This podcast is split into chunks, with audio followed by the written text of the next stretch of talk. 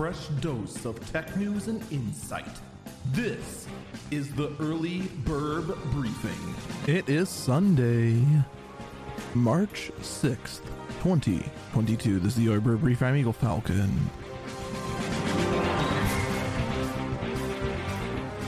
So this is a new low for Nintendo.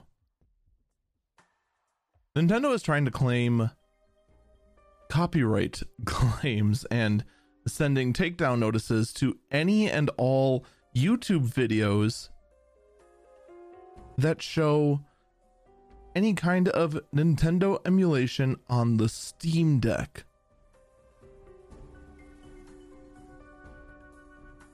You know what's interesting about this?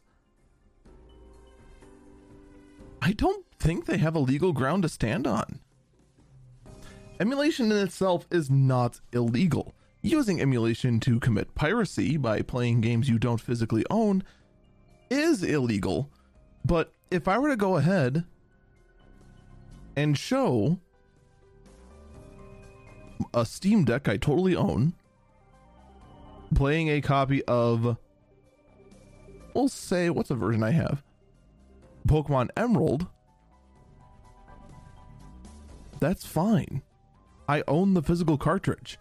Heck, I own a Game Boy player. I can, in fact, stream the game and capture it.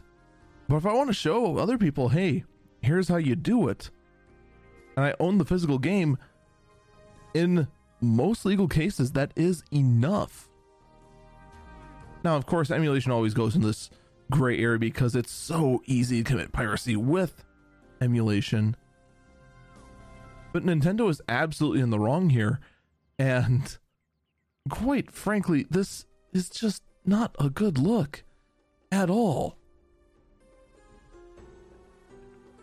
And let's be perfectly honest, the only reason we tolerate Nintendo doing this is because they are Nintendo. It's the only reason. Otherwise, if it was any other game company, we just move on. But when you're talking about Nintendo, they have a whole lot of IP, a whole lot of unique IP, and they are a gaming juggernaut. And they're just throwing their weight around because they just refuse to look at how technology is nowadays and adapt. I mean, heck, look at their online model. But it is what it is. Now, that being said, Linus Sebastian, CEO, or whatever his actual title is, of Linus Media Group, has said on his podcast that he is very eager to go ahead and do a video on emulating on the Switch, specifically using Nintendo product or games, just to actually try to force the issue. And that, for one, I am actually looking forward to. That's going to do it for me. Stay safe and stay healthy.